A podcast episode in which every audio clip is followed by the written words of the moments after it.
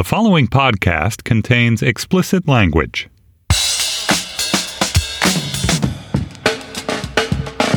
Hello, I'm Josh Levin, Slate's national editor and the author of The Queen. This is Slate's sports podcast, Hang Up and Listen, for the week of August 5th, 2019. On this week's show, we'll discuss soccer player Alejandro Bedoya's unusual goal celebration on Sunday, getting on mic, and calling on Congress to address gun violence. We'll also be joined by Kyle Wagner of the New York Daily News to talk about the sadness of Jeremy Lin and Carmelo Anthony, the one time New York Knicks teammates who've now both been rejected by the NBA.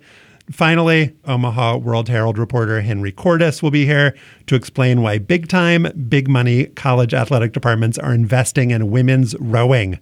I will tell you that it is not because they love women's rowing. Joining me in Slate's Washington, D.C. studio is the author of the books Word Freak and A Few Seconds of Panic, the one and only Stefan Fatsis. Hello, Stefan. Hey, Josh. You spell bureau B U R O. If I was going to say Slate's Washington D.C. bureau, Yeah.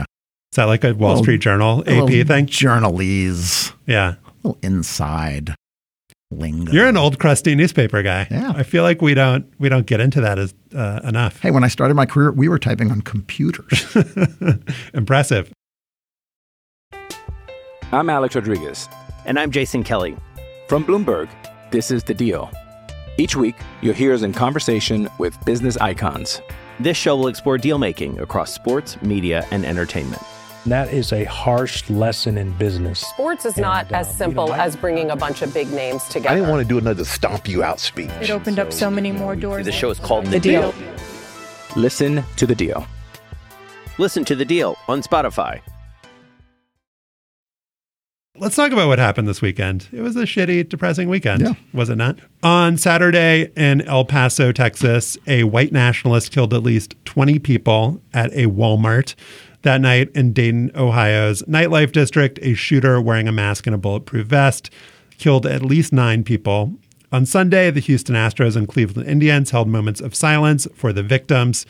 Soccer player Alejandro Bedoya did not stay silent. Bedoya, who plays for Philadelphia Union and Major League Soccer and was on the last U.S. men's national team to make the World Cup in 2014, tweeted on Sunday afternoon Seeing more thoughts and prayers, bullshit. Words without actions are just worthless. America, it seems, is becoming a dystopian society. Do something enough. On Sunday night, in a game televised on Fox Sports 1, Bedoya scored in the third minute of the Union's 5 1 win against DC United. He then ran to the corner and grabbed the on field microphone. Let's listen. In the third minute, the captain comes up with a very big goal. Congress, do something now! End gun violence! Let's go! Bedoya's statement could be heard on TV, but not in the stadium. Within seconds of it happening, the clip was being shared everywhere on social media. Stefan, I'm sure the TV ratings for this Union United game were basically nil, but that makes this even more powerful as a case study for how far an athlete, really any athlete's voice, can carry when they speak up. yeah. I mean, Alejandro Bedoya, 66 caps. Soccer fans know who he is. He is not LeBron James. He I did not know he was on the Philadelphia Union personally. played overseas. He played in Scotland. He played in France. He's had a great career. But again, he's not a household name among U.S. Uh, sports fans. Soccer fans are pretty enlightened, though. And this is about, of course, the power of viral moments. Bedoya clearly knew where the mic was on the field. He knew who would be hearing it. It was not audible in the stadium, but it was audible on Fox. Um, and he knew that he would get attention. And he said that after the game, that he felt compelled to say something, that it wasn't enough for him to not use his platform as an athlete to try to, to send a message. So part of the story here is what Bedoya did and chose to do, and I can't recall a similar moment. Bedoya himself wore a T-shirt after the Parkland shooting in memory of the victims. We've seen T-shirts uh, from WNBA players first, NBA players, the I Can't Breathe shirts. Obviously, the gestures during the national anthem, players speaking up in all manner of ways and all manner of platforms. But an in-game declaration into an on-field microphone as part of a celebration was new and i think that novelty is a lot of the reason why this went viral. Well and the passion too. I mean he's yelling in that clip. You can feel how emotional he is. Think about what athletes go through during games. They are focused they have to be paying attention to what's going on in the field. Their intent is to succeed. And in Bedoya's case, it's to score a goal. And then to transition out of that and remember that this is on my mind and I want to do something on field. I mean, clearly he thought about it. He must have, in some ways, planned it out. But to have the presence of mind to A, do well, score, and then B, have the presence action. of mind to score. Yeah. All right. I've got to score. Then I can talk about gun violence. I mean, that's pretty clearly like if he hadn't scored, he wouldn't have no. Had the platform so maybe that was his game. motivation, right? Perhaps so. We talked last week about sports and politics and where the twain shall meet. And the other thing that I think is noteworthy here is that this wasn't a moment before a game. This wasn't a moment after a game. By doing this during a game, he was very consciously mixing sports and politics. There is no way that you could watch this game as a sports fan just wanting to see the action on the field and not hear mm-hmm. what he had to say. I guess if you're in the stands, that was an exception. If you're watching this on television or happen to be on Twitter on Sunday night, and that I think shows again the power of what an athlete and what athletes can do is despite what Jimmy Pitaro, the president of ESPN, might say, despite what Don Garber, the commissioner of Major League Soccer, might say, and this is a guy who, in a Pitaro like statement, has said, we don't want any political signage in our stadiums. They can't control a moment like this.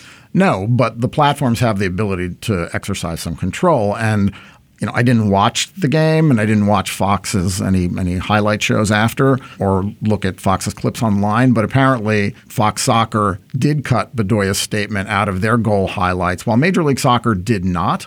I watched and you did too, I think Josh, most of Scott Van Pelt's ESPN highlight show late last night and before I finally fell asleep at almost one o'clock, I hadn't seen anything about Bedoya's goal.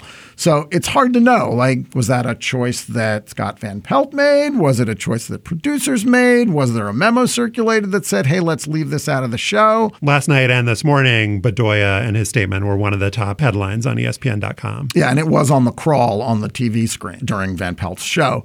But these are the weird decisions that – sports executives are going to. I mean, as a viewer, it makes you wonder, though. Like that sure. is the, what's pernicious about this. And I don't know what Van Pelt's decision making process was or right. anybody else at ESPN, but I think the real danger of whether it's this ESPN policy or any social media policy at any company that attempts to control what people write and think is that people will self censor and say, is this over the line? Is this on the line? You know what? I don't really want to pick this fight. I don't want to get in trouble. Maybe I won't get in trouble, but like, do I really want this headache and annoyance in my life? And maybe that's what happened. Maybe that's what didn't happen. But again, as a viewer, you're just going to wonder like, are people censoring themselves? Are people able to say what they really feel and believe in the way that Alejandro Bedoya was able to on the field? Right. Because inarguably, this was newsworthy whether you believe it was a political statement or not, it was newsworthy. This happened during a professional sports league game. This was news. And if you don't cover it as news because you're worried that someone might interpret it as political, then you have a problem. Well, ESPN and Fox Sports and MLS in this case didn't really control this highlight. It was shared by people um, I saw it on Twitter. I presume that it was all over Facebook as well, but it was shared by folks who are not generally sports highlight sharers. And it only took a handful of people who were actually watching the game before it was everywhere and before people who don't get their news or even people who do get their news from ESPN saw it. And so Right, so it's not like anyone's not going to see it. The Yeah. question is how we're going to think about entities like ESPN and Major League Soccer and Fox Sports in our own collective consciousness. We talked about this last week too, and I think it's only magnified here. You mentioned Don Garber, the commissioner of Major League Soccer. He did an interview with ESPN a few days ago, and he talked about He was asked about political signage at games. And in MLS, this has been an issue out in Seattle where one of the fan groups, Emerald City Supporters, was warned about displaying a banner for an anti fascism group. The issue then is who's deciding what's political and what's not. Garber's answer was that we have a strict policy. We don't allow political signage. It's not a question of judgment about which group is right and which group is wrong, which group we should support or not support. He said, Our stadiums are not environments where our fans should be expressing political views because you then are automatically opening yourself up to allowing counter views. I mean, this guy is a is a dweeb. Obviously, this is a fantasy, it's a fiction. He was asked about, well, what about people wearing Make America Great Again hats? He evaded the question because there's no it's hard, to, it's to hard for me it. to respond to these kinds of things. Yeah, I mean, if you're going to put yourself in position of defining what's political and what's not political, you're going to it's a losing proposition. And so what these risk averse leagues and entities end up doing is just banning everything rather than having the guts to say that some things are okay and some things aren't. You can understand why for a corporate uh, officer, it would be more appealing to just say no to everything. It's safer, mm-hmm. but it's just not a point of view that's compatible with the way that the world exists today. Right. If you're saying that white supremacy is bad and your answer is, well, we can't allow that to be said, then you're opening yourself up to ridicule and to a blowback. I mean, this is how extreme movements foster themselves. This is how they grow by reasonable people giving them standing. I mean, Tom Scocca's piece in Slate over the weekend about refusing to identify and condemn racism out of concern for offending people's rights to be racist. And this is not dissimilar to that.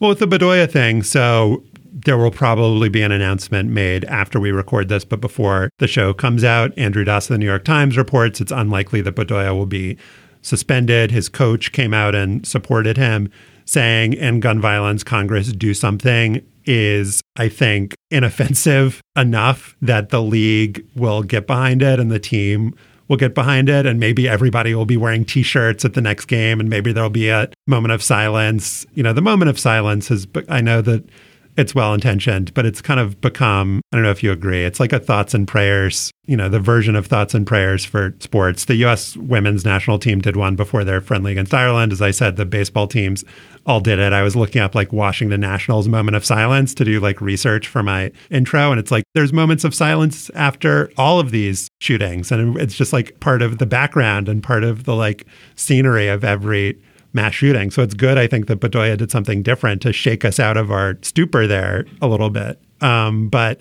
you know, the question is, what if Bedoya at the next game goes and says, like, Republicans, uh, you know, you need to go back and put Mitch McConnell put the Senate back in session. Like that's not going to be something that's going to be looked on as uh, kindly, even though it's like basically the same sentiment. Protect the sanctity of the 2020 elections, Moscow, Mitch. I mean, it's it's the same sentiment expressed sure. in a slightly different way. I mean, you saw when Megan Rapinoe kneeled for the national anthem, U.S. Soccer banned kneeling during the national anthem, and so it's. I think it's easy for MLS and the Philadelphia Union and whoever to say like, yeah, we totally support Bedoya's, you know, ability to stand up for what he believes in. Well, we'll we'll see. Well, here's what's going to happen. You're not going to be able to talk into the microphone on the field. That will be an automatic red card or something. There'll be some way to sort of react directly. All right, MLS the, players, get a get a man narrow, before we, we pass that legislation. narrow actions of Bedoya here without appearing to be clamping down on free speech rights. Apple Card is the perfect cashback rewards credit card. You earn up to 3% daily cash on every purchase every day. That's 3% on your favorite products at Apple, 2% on all other Apple Card with Apple Pay purchases, and 1% on anything you buy with your titanium Apple Card or virtual card number. Visit apple.co slash card calculator to see how much you can earn.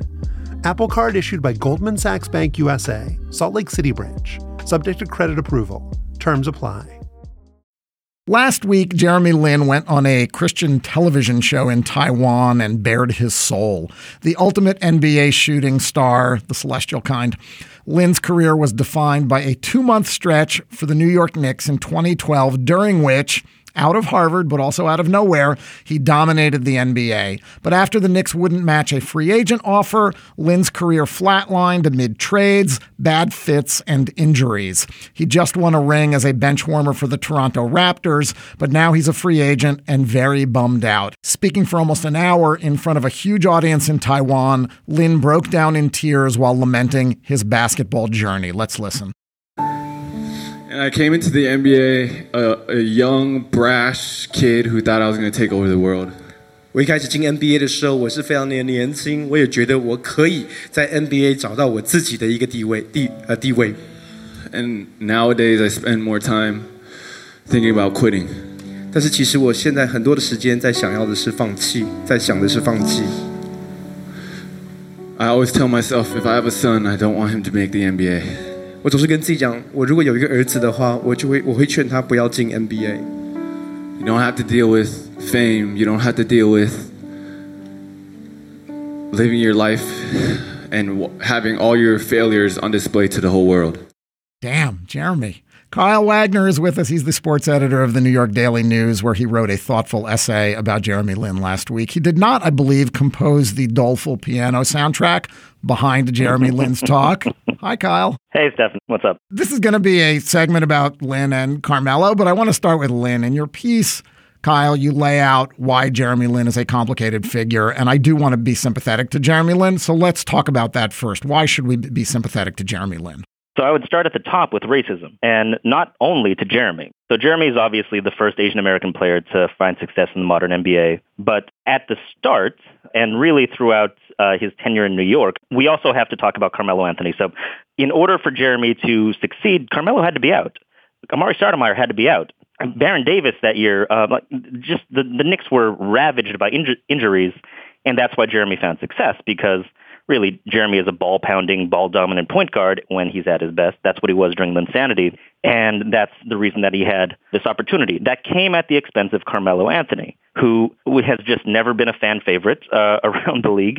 He has for a little while, but attached to him are all of the criticisms that are traditionally assigned to black players, mostly by racists, by, by uh, fans who just find reasons to pick at black players. And Jeremy, as a Harvard grad, as an Asian American, as a, just a non-black player, was assigned a lot of the virtues that, like we just talked about him being a, or I just talked about him being a ball-pounding point guard. That's not what was assigned to him. He was assigned basically all the characteristics that you would give to Kirk Hinrich, which is to say he was in effect treated like a white player, and that has engendered, I think, across his career a lot of resentment toward him. So Lin, for that period with the Knicks, kind of found basketball nirvana. He was on the cover of Sports Illustrated two straight weeks, and he was on the back page of the Daily News five days in a row. There we go. And then it went south so quickly, both because of this kind of backbiting on the team with Carmelo Anthony not being happy that Lin was getting this attention. And then Carmelo Anthony calling the offer sheet he got from the Rockets a ridiculous contract.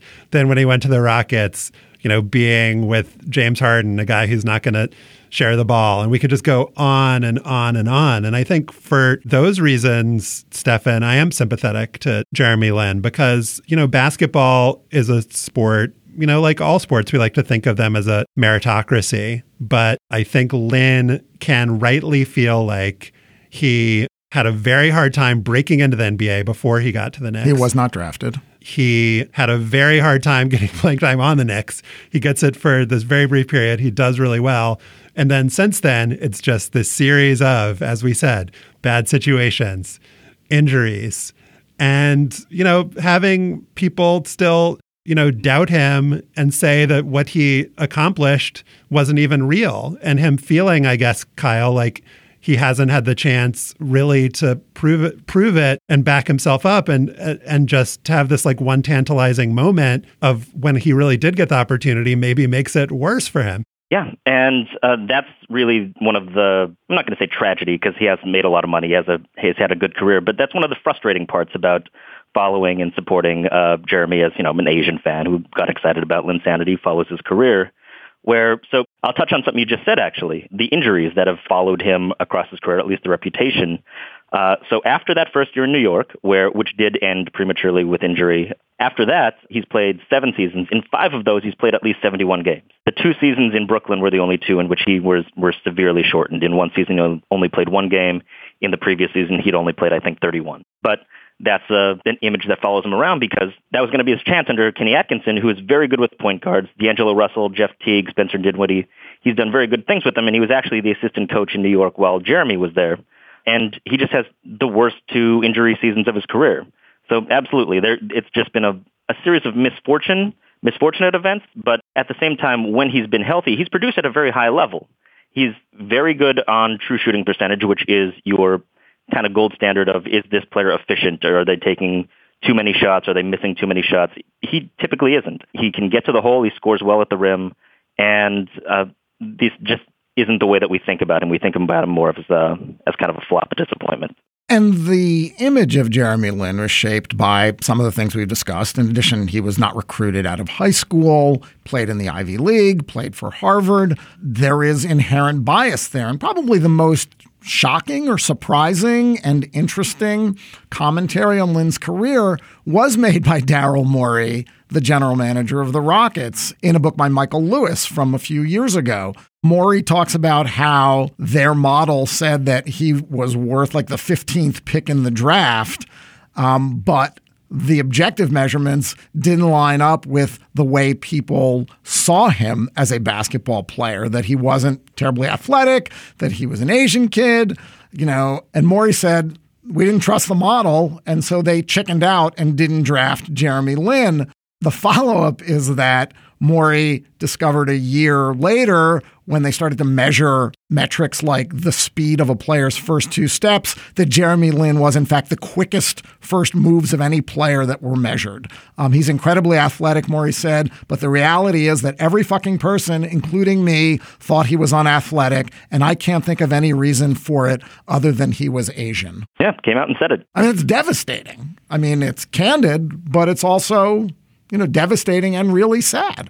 I think that you know, Kyle, one thing that Len has been throughout his career is candid and open and he has this fan base that's hungry and desperate to hear from him and to you know take from him what positives about his experience and so i think a lot of nba players and a lot of athletes in general are sad about how their career went and have grievances about how it went, about the coach that didn't play them, about the opportunities they didn't get. It's just the fact that so much is put on Lin because of his identity that this gets so much of a of a hearing and a platform.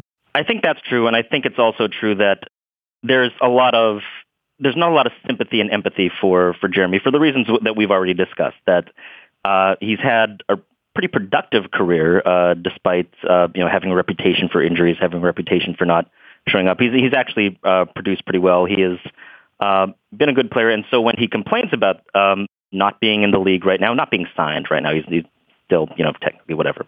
Uh, that he doesn't deserve these things, that he doesn't hasn't deserved his time.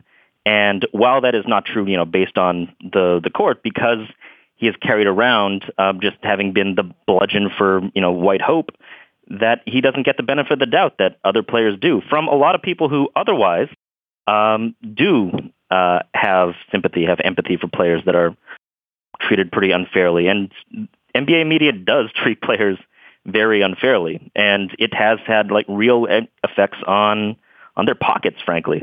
The JaVale, JaVale McGee talks about uh, the Shaqtin' a Fool. Shaqtin' a Fool, which is very funny, and JaVale does make ridiculous mistakes, uh, talks about how those, like just a few plays in his career, have turned him into a meme and into into just a running joke, and that reputation has followed followed him around, and he has had pretty productive seasons. He's he's developed as a player. He's a much better player now than he was, uh, but that reputation, Shaqtin' a Fool, just follows him around, and it's cost him money. It's cost him the respect of his peers and fans, also you say respect, and what I think Jeremy Lin's candor also has engendered is resentment. I mean, he has been in the NBA for nine years. That is an extraordinarily long career. Uh, you quoted an Instagram post by Rashad McCants, who's been out of the league for a long time.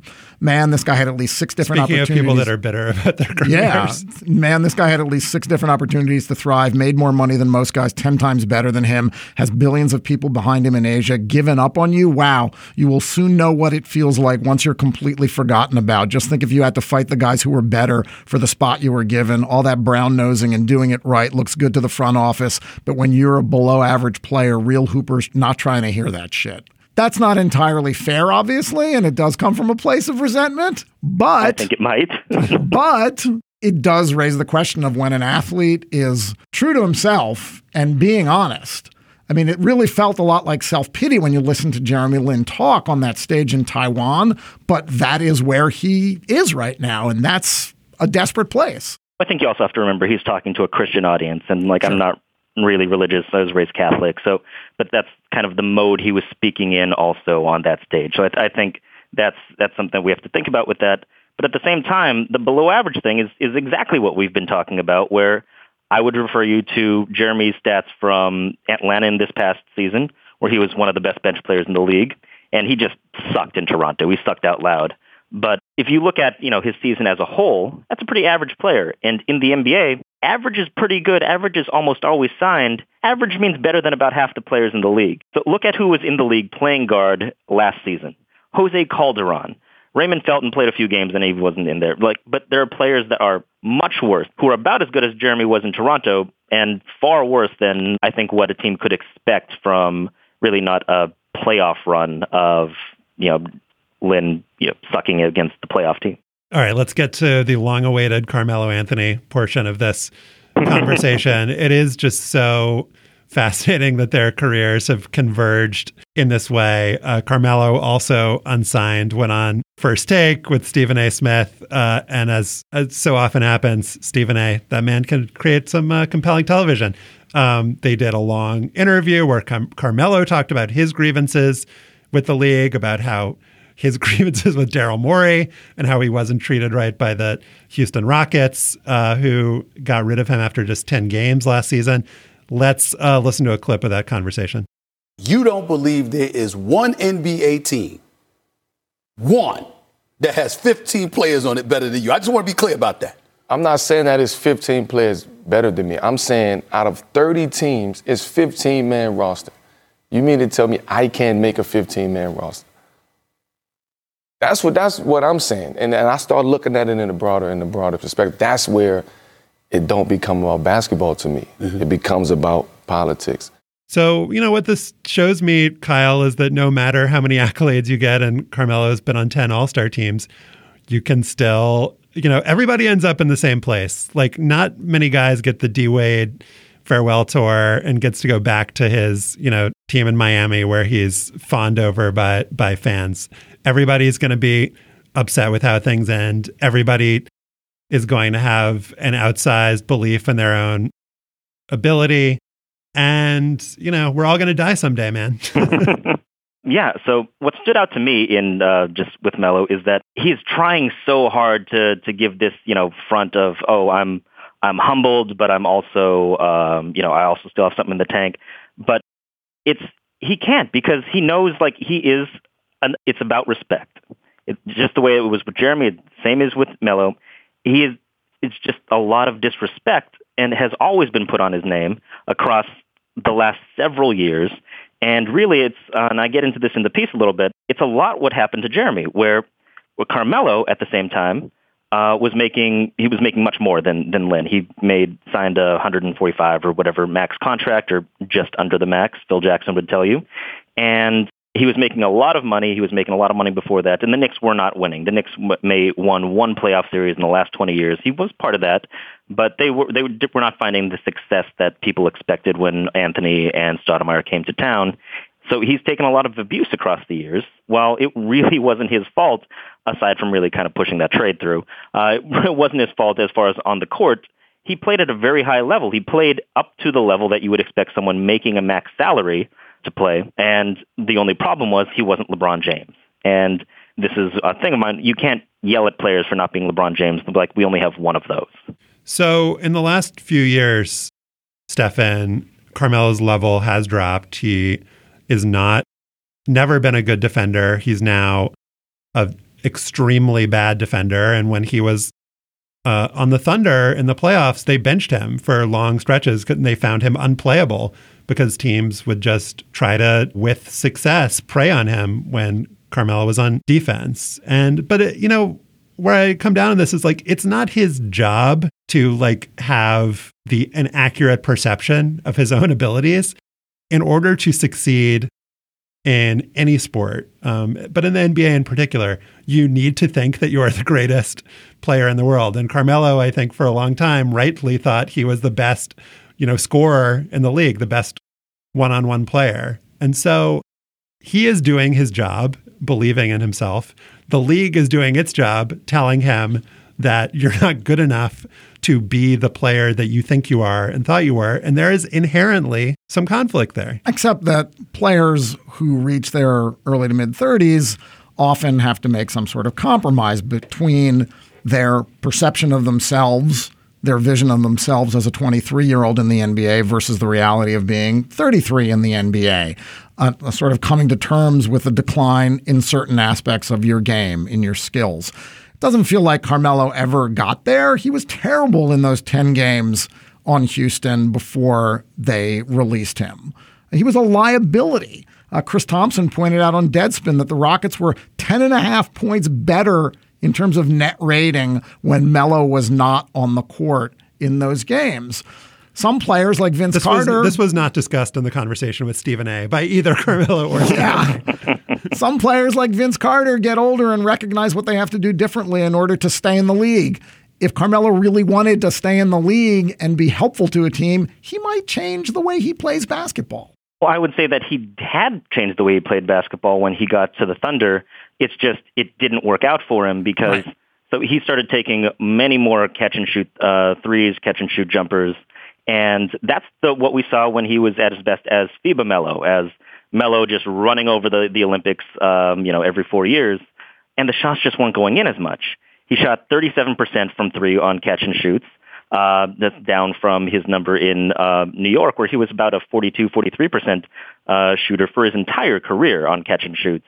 And that's a big drop. That's that's enough uh, where he was also shooting in the 30s on twos on catch and shoots. I'm not really sure how that works. I, it's not coming to me but he did change the way, like many more of his shots were coming off catch and shoots, shots that he had made his entire career, that he had made in New York, that he had made in Denver, that he had made on the Olympic teams, and they just weren't going in in Oklahoma City. So he's made the adjustments, and uh, that could just be a, a down shooting year.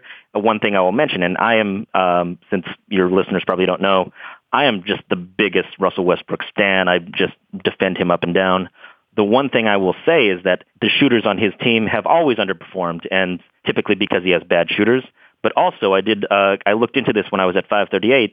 They also might be shooting worse uh, when Russ is feeding them because he kind of throws the ball off center, and you have to load the ball up. It's not just catch it and just put it right up like it is with a lot of point guards. So there are a lot of things that went into that. But yeah, he had a really bad season in Oklahoma City before this these past uh, you know this past season's ten games in uh, in Houston also. Yeah, and I think it's fair to say that folks are not going to give him the benefit of the doubt for all you know the reasons that Stefan was saying. This belief that there's certainly evidence to support that he is somebody who doesn't want to come off the bench, that he is somebody who doesn't want to subjugate his game to others on the floor. Right, it's so not th- about basketball, it's about politics. it's said. about politics.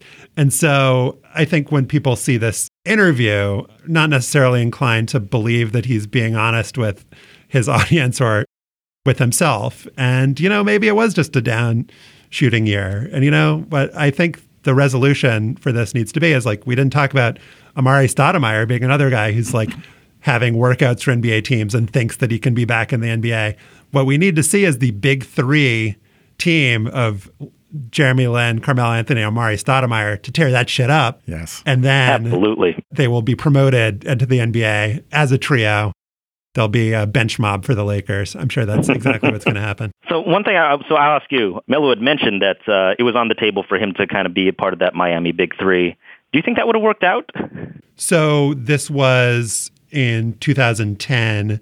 He signed a five-year deal with the Nuggets, and he said he wanted to just stay with Denver. He didn't want to go play with other superstars. Uh, he probably would have wanted to go go play with the Heat, but he so basically he wasn't available when that Heat super team was being made, and the idea was that maybe he would have gone there with LeBron and, and D Wade instead of Chris Bosh. Uh, I think that would have been a more talented group at that time, but it would have been a worse fit, right? Like because they needed Bosh's, they needed Bosh to be able to play at the five and to defend the rim and to defend big guys, and I would have hamstrung them as far as being able to find another guy who could have played that role. Like I don't want to say that the Heat like wouldn't have won a title with that trio, but I think just the fit wouldn't have been as good with those three guys. Do you think? I'm torn on this, and I've been thinking about it a lot because what you said is absolutely right about Chris Bosh. He's one of the most underappreciated big men or just stars that we've seen in the last 20 years. Uh, he completely changed his game. He was a post player. He kind of drifted um, up to the elbows and eventually out past three-point line with LeBron because there's only one real, real way to play with LeBron. Uh, and he was just their entire backline defense. Uh, they had, you know, weak side defenders, but Bosh was really it. He was Draymond, playing the Draymond role before the Draymond role was really established. That said, the way that Bosh inverted his entire game, turned it upside down, offensively at least, uh, is kind of what Melo would have had to do. And so a lot of times in the NBA, guys just aren't asked to do things, or when they are, uh, they're asked to do very specific things. So if you look at Bosh's shot chart, uh, which is you can go to you know a bunch of websites and they'll show you where Bosh shot and how well he shot from those places. Before he was in uh, Miami, the Toronto shot chart was you know he was all on the on the blocks and that's really it. Uh, a few jumpers here and there. That turns upside down where he's at the elbows and he's out past the line while LeBron is there. And then LeBron leaves, but Bosh has spent these last four years just pushing his jumper farther and farther back, having to take the ball from the elbow and drive to the rim, like learning all these things that are just the LeBron ball style. And you see just it's flips. As soon as LeBron goes back to Cleveland, Bosh's shot chart just blossoms. All of a sudden he's taking shots from all over the court. He is he's scoring from everywhere, he's scoring well from everywhere. And to me, uh, I think that might have happened for Carmelo. If Carmelo was in a situation where he just didn't have to be the entire damn offense, I wonder. I wonder if uh, if he would have refined the game, taken out a lot of the empty calories, and if we would have seen over the course of you know the last nine seasons a more complete Carmelo uh, with or without LeBron. Uh, you know, after those four years. Where are the Knicks bench mob, Josh? Don't you think, Kyle? They got some room on their roster. They yeah they have what 15, 16 power forwards. So yeah, they they need they can fit them on the practice squad at least. Perfect fit. Kyle Wagner is the sports editor for the New York Daily News and the author of the piece "The NBA Has Never Forgiven Linsanity for Being the Great White Hope." Go check it out. We'll post it on our show page. Thanks a lot, Kyle. Thank you. I'm Alex Rodriguez, and I'm Jason Kelly from Bloomberg. This is the Deal. Each week, you'll hear us in conversation with business icons. This show will explore deal making across sports, media, and entertainment. That is a harsh lesson in business. Sports is not and, as uh, simple you know, as bringing a bunch of big names together. I didn't want to do another stomp you out speech. It opened so, up so many more doors. The show is called The, the deal. deal. Listen to the deal. Listen to the deal on Spotify. This episode is brought to you by Progressive Insurance. Hey, listeners, whether you love true crime or comedies, celebrity interviews, news, or even motivational speakers, you call the shots on what's in your podcast queue, right?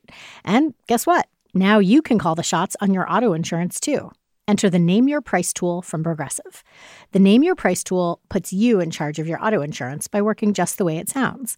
You tell Progressive how much you want to pay for car insurance. Then they'll show you a variety of coverages that fit within your budget giving you options. Now, that's something you'll want to press play on.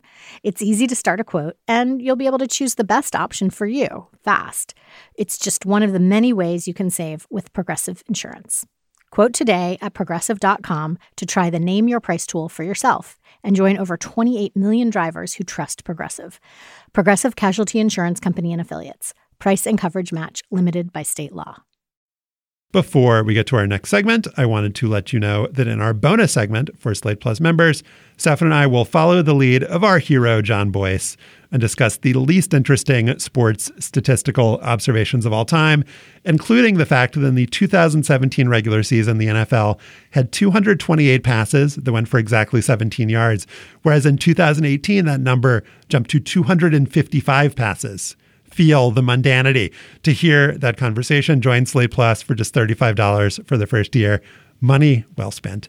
You can sign up at slate.com slash hangup plus.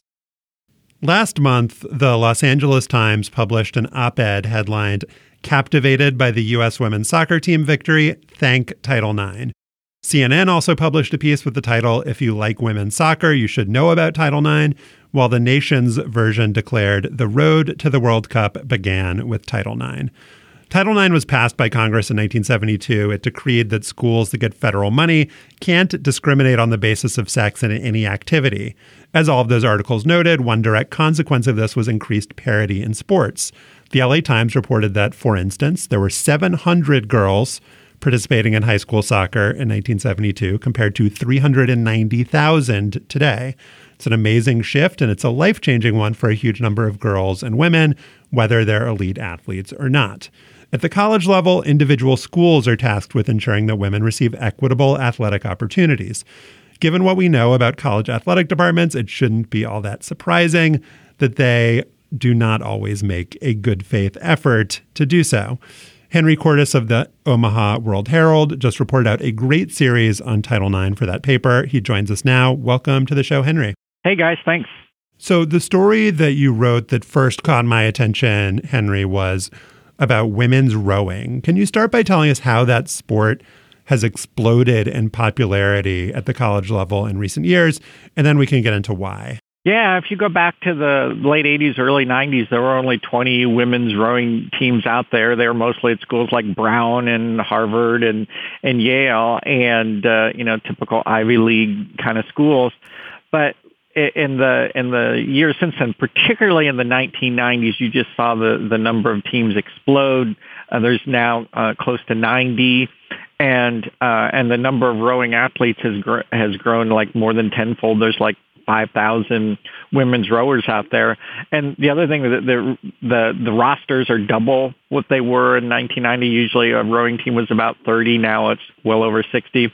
But really what jumped out at me is just the large number of schools that have these just massive women's rowing rosters, a hundred or more, um, and, and a lot of them are, you know, what we know as kind of big time football schools: Alabama, Clemson, uh, Michigan, Ohio State, Oklahoma.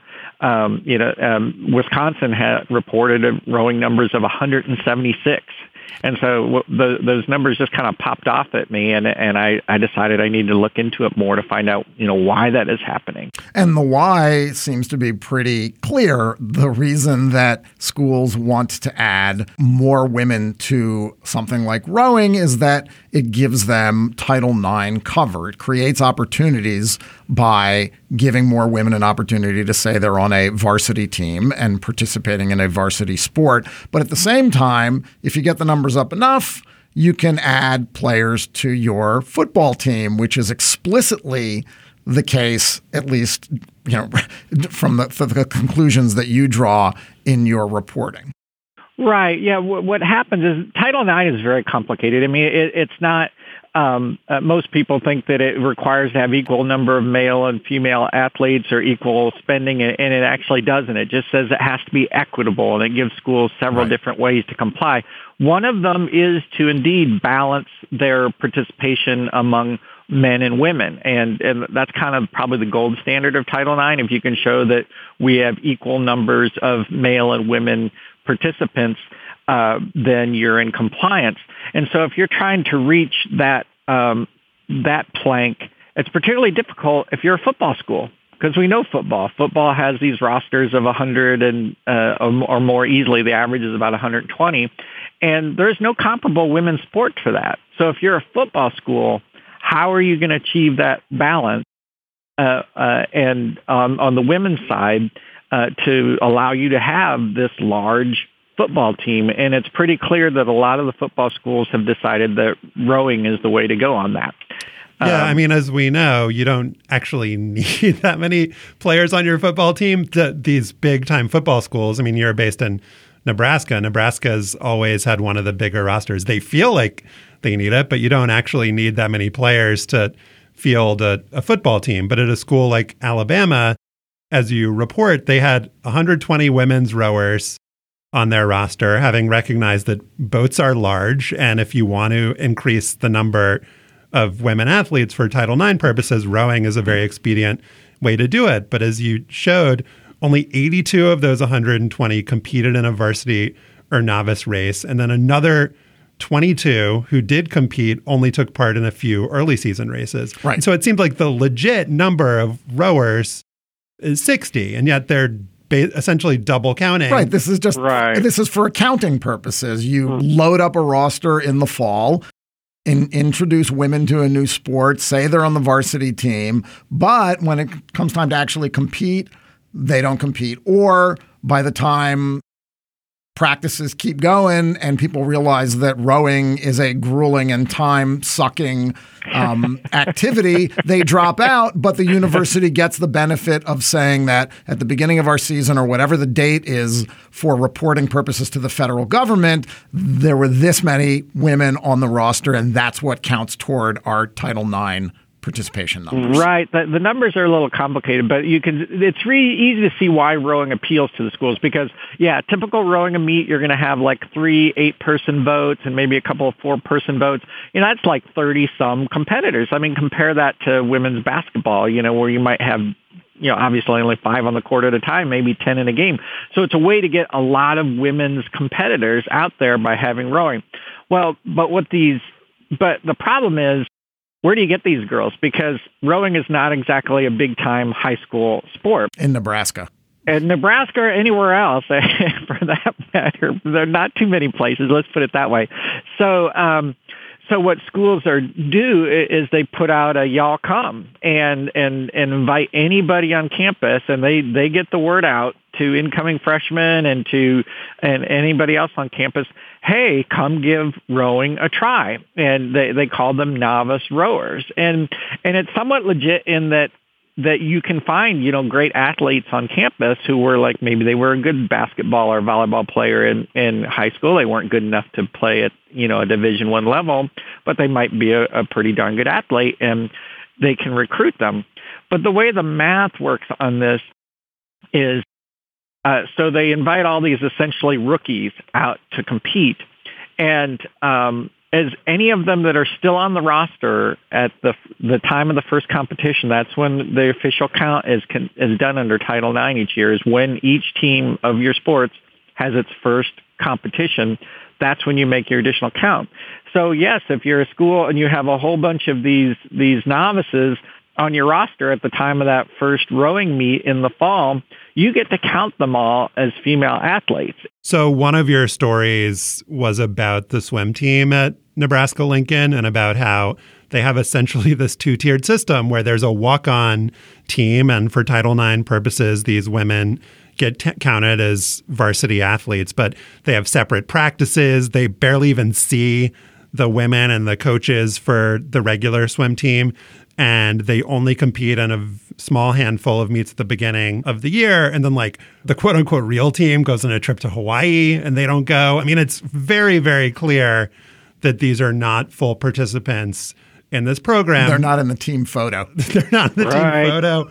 And Right. yet, for Title IX purposes, they're counted exactly the same. Right. That what happened at Nebraska was they wanted to expand the football ro- roster when Scott Frost came in as the football coach. He was used to a much bigger roster when he was back at Nebraska decades earlier, and so they they how can we add more uh, football players? Well, they they came up with this plan to add a dozen women swimmers last year. But you're right. Um, nine of the twelve were these walk-ons and you know when you look at the resumes they did they just they weren't standout swimmers in high school so to to think that they would have even been able to have any success on the division 1 level was a little bit of a stretch. And then no, and they a lot of they had a real second tier status, right? Not in the team photo, weren't given lockers, and and, and uh, competed only in a few early season meets. And then what what really was the thing to me is they only practiced for half the season. They practiced separately from the varsity team, and then as of early November, which was not even halfway through the season, they were done. They they weren't coached anymore, but but by then they were counted as female athletes. To me, the most insidious part of these sorts of, uh, of uh, number bean counting shenanigans is that there are ways to create more opportunities for legitimate female athletes in the NCAA, and that's to add sports that women actually play at a high level. Nebraska could add, I think you said field hockey. They don't have a field hockey team. Nebraska competes in the Big Ten. There's some really right. good field hockey programs in the Big Ten, um, national championship competing field hockey programs. But there's one specific reason that schools like Nebraska would rather not add new sports, and that's cost. It's much cheaper to have 12 extra walk on swimmers who get to go in the pool for an hour a day after the varsity than it is to add a full team that requires equipment, coaching staff, trainers, travel right. to your budget. Right. I did the math on that. And even disregarding like facilities, uh, just annual budgets of a field hockey team or a lacrosse team, which would be a sport that would actually make as much, if not more, sense than field hockey at Nebraska. Uh, you're talking a million and a half dollars, right. and and you know the uh, obviously big time schools like Nebraska have they make a lot of money, but they spend a lot of money too, and uh, um, and might need uh, to have some slightly less thick carpeting in the football locker room. exactly, and and if really, uh, I would make the case that if there's any school that can um, can afford to do things right, it's Nebraska. I mean, because the passion of the football fans here and the fact that there aren't NFL teams here. Um, I mean, football is an absolute money machine in Lincoln, and, and, and passion right now is incredibly high now that Scott Frost is back and coaching the team. Everyone thinks that they're on the verge of getting back uh, into the top tier, and so they don't lack for money d- down in Lincoln. I, I, that's for sure. So, is there no pressure on the athletic department? You reported that um, other than the addition of sand volleyball a few years ago, which was a way to give practice to the court volleyball team. And Nebraska has a, a very uh, a powerful, successful volleyball program. There hasn't been a new women's sport since 1998, 20 right. plus years. Right. You see, the, there were the three planks of Title IX. I'll just, you know, one, like I said, is matching participation. The other is having a history. If you can show, well, we have a history of adding women's sports almost no schools, including Nebraska, can can say they comply with that one anymore because most schools stopped adding women's sports decades ago. You know, we're five decades down the road on Title IX now. Most of the additions of sports were happening in the first couple of decades, so it's hard for Nebraska or any school to say they comply with that one. And so a lot of schools are kind of trying to comply with that um, that first plank, and I think that's kind of what was happening with what, what they were doing with the swim roster. So, an interesting uh, point that was made by one of your sources that I hadn't considered before is that levels of participation in high school for women, it's up to about 42.8%, um, which is just enormous leap from 7% of all high school athletes being women um, when Title IX was passed in 1972. But 43% is not 50%. And so right. then the question is if we're talking about equitable opportunity, have we reached a point where we can say there have been a couple of generations, 43% seems like a good and fair and accurate number. Let's just aim for in college for the number to be 43% rather than having it be whatever the level of, of women in the student body is. Right. No, that the, I was actually the one that raised that question because I, I looked at the high school data and it's it's it women's relative to men in the high school level is still growing. I should say girls and boys, but um, but it's largely flattened out, and it would take another uh, on the current pace. It would take another 35, 40 years before they would ever match up. Yet yes, on the college level, we we essentially take a view that it should be 50-50. And so I raised the question, is it possible that girls are just less interested in doing sports than men? But I'll tell you, the, the female uh, Title IX advocates, they are just adamant that that is not the case, that, that women are just as equal uh, if you give them a, a, good opportunity, they are just as interested as men and women. But to me, the numbers su- su- suggest something different than that. Except that football does skew all of this because football rosters, even at a high school level, are much bigger than any women's sports roster. Um, now, I do think that over the good next point. over the next two generations, there are going to be a lot fewer people playing football in Another high point. schools. So that is going to change the participation numbers dramatically. And right. Fats is just nailing it with his well, answer. Well, it's the, the the numbers are yeah the numbers are are not changing that much in, in the in in the big picture right now. So I don't know how long it would take to get the point. And I, I just didn't understand why it was such a, a, a so heretical to suggest that women might not be as interested in sports. My daughters, now they weren't that interested in sports. I'm not going to use them as an example, but I will say they were part of the chorus in high school. And in the chorus, 80% of the participants were girls. Does that mean the chorus was discriminating against boys? Um, and, and, that's why the, the numbers were so out of balance. Yeah, but if or there did, aren't, you know, it, look, or did it relate to interest? Well, except that if you give, I think it's also been historically demonstrated that if you give girls an opportunity to play, they will play. Here in Washington, D.C., the public school system was hit with two federal complaints about Title IX participation levels. One of the responses by the city's athletics programs was to add more women's sports. And guess what? Girls play flag football now. And, Hmm. you know, there isn't that much. The problem in inner city schools is funding.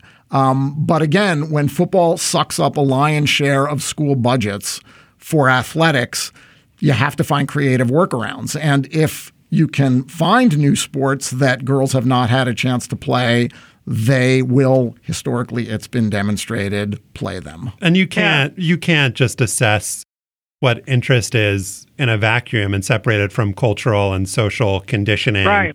and norms and so we're just never going to get like a controlled yeah. experiment in america or the world about what a true uh, level of interest is and so I, I do think it's noteworthy that after the numbers increased to like a huge degree, then they have flattened out somewhat. Right. That seems like a data point that we should pay attention to, but it's not something that I think means that it will be 43% forever till the end right. of time.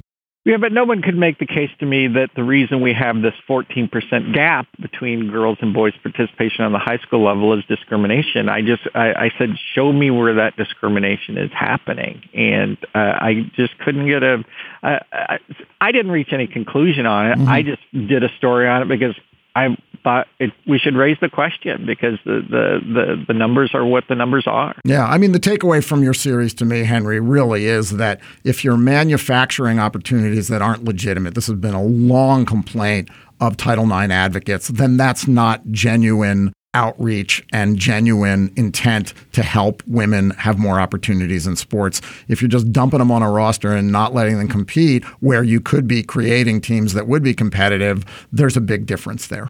Right. No, I agree with that totally. Henry Cordes writes for the World Herald in Omaha and his series on Title IX, uh, we will link to on our show page. Henry, thank you so much. Hey, this was fun, guys. Thanks. Now it is time for Afterballs, and Stefan, Title IX was co authored by Senator Birch Bayh and Congresswoman Patsy Mink. Patsy Mink died in 2002. It was renamed the Patsy T. Mink Equal Opportunity in Education Act. Mink represented Hawaii, first non white woman, first Asian American woman elected to Congress. There is a Nebraska connection for Patsy Mink. She went to the University of Nebraska in the 1940s. She protested racial uh, discrimination in dorms there and got it overturned. She was elected president of a group called the Unaffiliated Students of the University of Nebraska, which was a student government for non-white students. Very cool woman. Yeah. Patsy Mink. I did not know that about Patsy Mink. Good namesake for Title IX. Patsy T. Mink, equal opportunity and Education Act. Stefan, what is your Patsy Mink?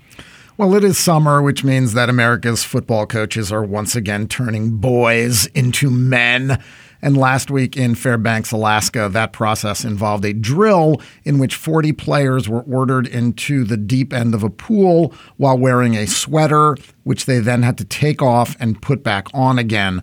A handful of the high school players couldn't swim. Three began to drown. The head coach reportedly stopped a lifeguard from rescuing the boys. It's okay. They've got it on their own. One player quoted the coach as saying the lifeguard and assistant coaches finally dived into the pool. The three boys were unresponsive and required CPR, but all survived.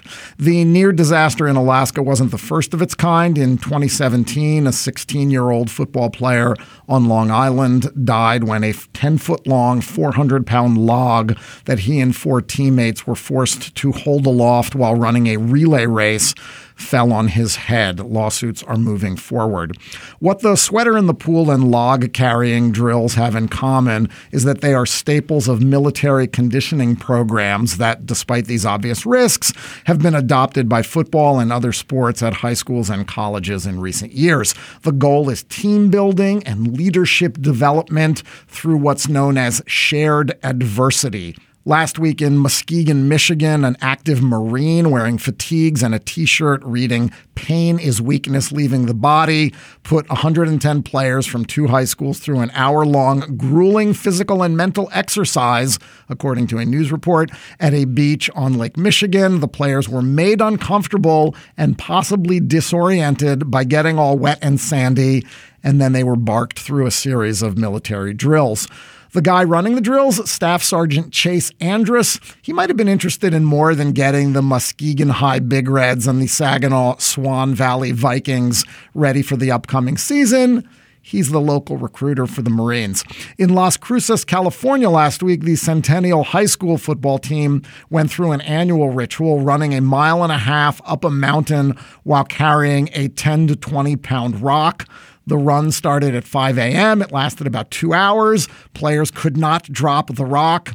This rock represents all the adversity that you're facing, the coach Aaron Ocampo shouted.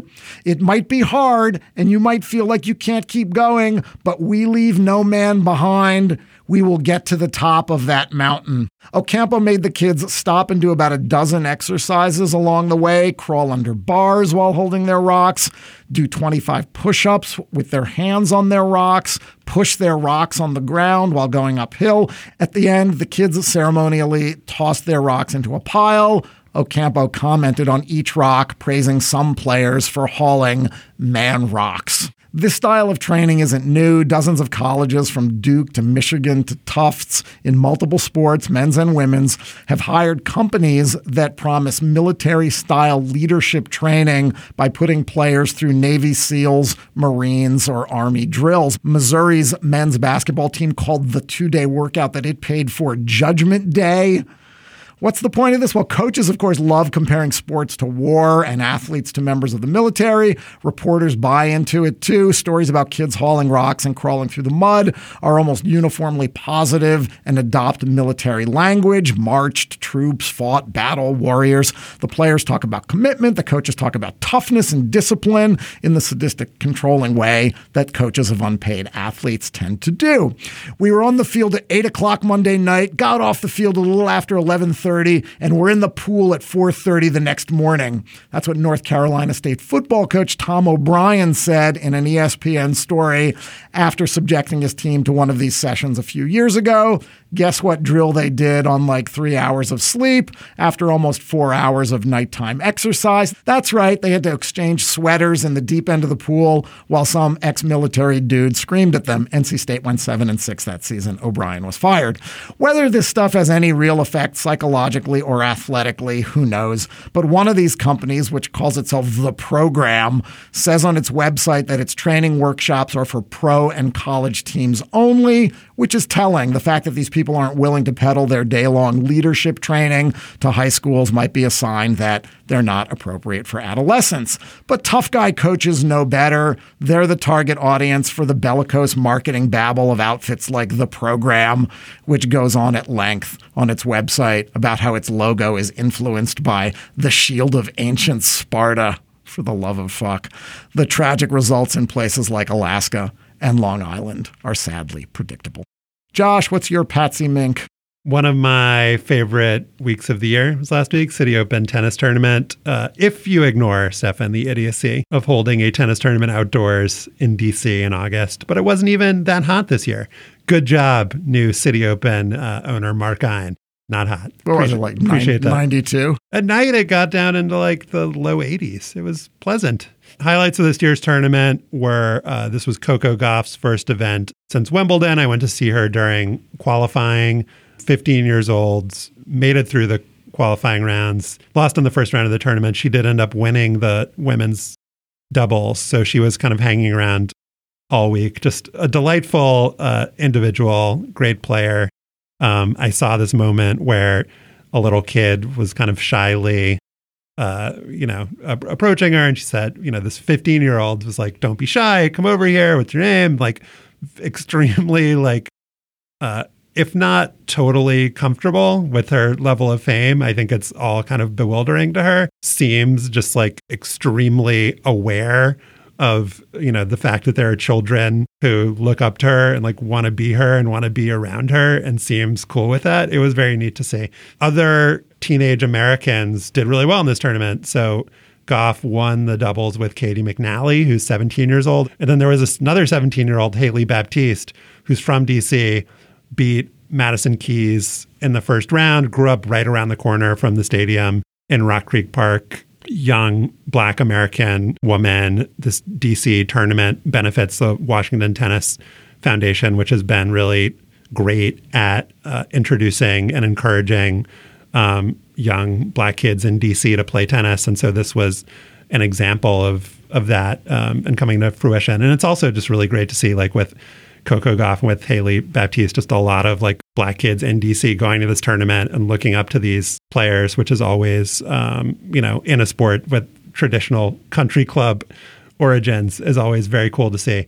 Uh, the main thing from this tournament for me, though, was this was my first time ever seeing Nick Kyrgios. Kyrgios won the tournament on the men's side. We have talked about him on this program before. I watched him play three times, and he is, as we've discussed, unlike any other person playing this sport. And it really, you know, that was really reinforced by seeing him in person. So in like a big stadium like there is in in Rock Creek Park in, in DC, there's, you know, the the seats kind of go up very quickly. So you can have a good view of the court. And so it's this strange feeling of looking down. It feels very like theatrical and dramatic, where you have all these people like staring down from a mountaintop at these two players on the court. And Kyrgios seems to understand that in order to make your presence known in an environment like that, you need to like play big and have big gestures and really play to the crowd. And when he is at his best, he has command of the stadium like nobody else I have ever seen. So one of the matches I saw him play against Yoshihito Nishioka, the first set was whether in person or on television, the best display of serving I've ever seen. He had 18 first serves in the first set and made 17 of them at like 130 some odd miles per hour, and he won 16 of those points. Like Nishioka had absolutely no chance. Um, he did a fake underarm serve one of the first points, and Nishioka is like a very charming guy himself, like laughed about it, and they were both having a good time. A moth came on the court, and Nishioka was afraid of the moth, and like the a ball boy came and got rid of it, and then Kyrgios like pointed behind him, like the moth was still there, and he's like, "I'm just kidding, man," and everybody laughed about that. It was genuinely a funny moment. Kyrgios was like hitting shots between his legs the whole match. Um, this was all like the first set or the second set. Then I left and I saw afterwards for reasons that I think nobody really understood. Kyrgios threw a water bottle at the chair of the chair umpire and like threw it so hard that the label of the water bottle stuck to the chair. It was just like a very bizarre and angry aggro moment. In a match I didn't see against Gilles Simon, he also refused to shake the chair umpire's hand at the end. Um, and so there are these like kind of moments of just anger and frustration that come out that it's it's seems inexplicable and it's also just incredibly awkward for the crowd. Um, and so all of this culminated in the semifinal match against Stefan's sports hero, the Greek god Stefanos Tsitsipas. 20 year old uh, Stefanos. Stefanos. Stefanos. Um, each of them won 91 points in this match. They each won 48 of their 58 first serves and each won 16 of their 33 second serves. Very evenly matched. But in fact, if you watch the match, it wasn't that even. Kyrgios was up a set and a break again in the first set. His serve was just untouchable. He is the best serve in men's tennis. Like, there's nothing you can do about it with his power and placement. And when he's playing at his best, he is unbeatable. Um, he lost just three points on his serve in the first set. He was hitting drop shots. He was just, the crowd was loving it. Then in the second set, sort of by where I was sitting, there was this conflict in the stands where a woman accused a man of pushing her her child. This was happening during a changeover, and this woman starts shouting like if you touch my kid again just over and over again and she's leaving the stadium and this is when the players are starting to play. And Kyrgios loses the first point while this is happening and he gets extremely agitated about it. I think he wasn't clear about why someone was shouting in the stands, what was going on and he just loses his mind. Like he cannot deal with it. He blames this disturbance in the crowd for him losing a point on his serve when he had been like totally locked in and totally ahead in the match. He loses his serve and he just goes away in the set. He stops trying. He throws his racket twice. There's a, a service game where uh, Stefanos is uh, serving, Stefanos. and he um, just starts hitting forehands like 120 miles per hour, like out. Then he ac- he like accidentally makes one and just starts shaking his head because he'd been trying to lose the game on purpose. He ends up losing the set. People in the crowd are booing him. And then in the third set, he gets it back together, hmm. starts holding his serve again, gets to the third set tiebreak. He's down a match point, 6 5, hits an unbelievable serve, saves match point. Then he gets match point for himself goes to talk to a fan in the crowd, asks the fan, Where should I serve this ball? This is the thing he started doing in this tournament. Goes up, hits the winning serve, goes back, hugs the fan, hugs uh, his opponent. Tsitsipas. At the net. And that's that. Everybody cheers for him. After the match, Rennae Stubbs, great commentator on the court, asks him, How did you kind of get it back together in the third set? He answers in like some totally banal way. Oh, I just needed to find my concentration. On the tennis channel, Jim Courier, another great commentator, asks them the same question. They both choose to ask about the third set, about, oh, you got it back together. How are you able to do that? Nobody asks him anything about the second set because he won. And I think you want to focus on why he won rather than why he lost. Or maybe you don't want to make him mad just because he is not fun when he's angry. Um, but you know, what I came away with from this tournament. And he won the final. Stefan, we were talking before we recorded about how he said this was one of the best weeks of his life. It changed him. Um, I feel like know, I've made major strides. And and maybe he has, but like um, you know, I, I also didn't talk about how he played ping pong with kids during the tournament. He like delivered shoes to Tsitsipas in the semifinal. There were just all of these moments that showed what a great showman and how fun he is. And it's really 90% of the time that he's that. And then the 10% of the time when he's not is more memorable than the great stuff, just because it's, I don't want to overstate and say that it's scary, but it's just like very clear that he does not have control. I think it's simplistic to say that he doesn't want to try. He obviously want to tries and wants to win and revels in winning. But there are just moments where his like mental anguish or his inability to control his temper just outweigh everything else. And it's awkward. It's not fun for anyone. And when he doesn't win, it's not forgotten. And when he wins, it is forgotten, which I guess isn't surprising, but it's just like it was a very tumultuous experience for me as a viewer. Well, I do wonder whether Kyrgios would be as good as he can be if all of that went away. Isn't that just part of his character? Isn't that part of his personality? I mean, he talks about wanting to get these things under control and out of his life. You know, after the tournament, he said a lot of habits needed to change. I just had a lot of unhealthy habits, and it was starting to show on the tennis. Federer was famously like sullen and angry early in his career, but just never at this level. And so you question is it something when it is at this level? that you can eliminate or can you only, you know, with McEnroe, he would control it a lot of the time, but then it would explode in a way that again was not fun. Like there the you you know, you cannot be serious. That stuff was um, you know, I, I think at the time people some people thought it was awful and some people thought it was great. But there's stuff from McEnroe that's much uglier mm-hmm. than that. And there are moments from Kyrgios that are much uglier. And so I just think, you know, the other thing that this weekend reinforced for me is that when people say, you know, he's the most talented player, you know, you, you might think that that's just because he's so clearly squandered so many of these opportunities that that's just like a thing that people might say to uh, reflect the fact that that it's squandered. But no, it's like he is really the most talented player out there. Like that nobody can serve the way that he served. Nobody can do the things that he can do on the court. And so hopefully we'll see more of the good stuff and the bad stuff. That is our show for today. Producer is Melissa Kaplan. Listen to past shows and subscribe or just reach out, go to slate.com slash hangup. You can email us at hangup at slate.com. If you're still here, I'm guessing you might want even more of the hang up and listen. In our bonus segment this week, Stefan and I will discuss the least interesting sports stat observations of all time. And trust us, you're going to want to tune in because they are deeply uninteresting. How do you feel about uh, this uninteresting statistic? Jeff Feagles, a punter, attempted eight passes in his career. He completed zero of them. Very interesting. I would say that that's, that's not that's not only not interesting. That is interesting. That crosses the threshold Share that conversation. Join Slate Plus. It's just $35 for the first year. You can sign up at slate.com slash hangup plus. For Stefan Fatsis, I'm Josh Levin. Remember Zelmo Beaty, and thanks for listening. With Lucky Land slots, you can get lucky just about anywhere. Dearly beloved, we are gathered here today to... Has anyone seen the bride and groom? Sorry, sorry, we're here. We were getting lucky in the limo and we lost track of time.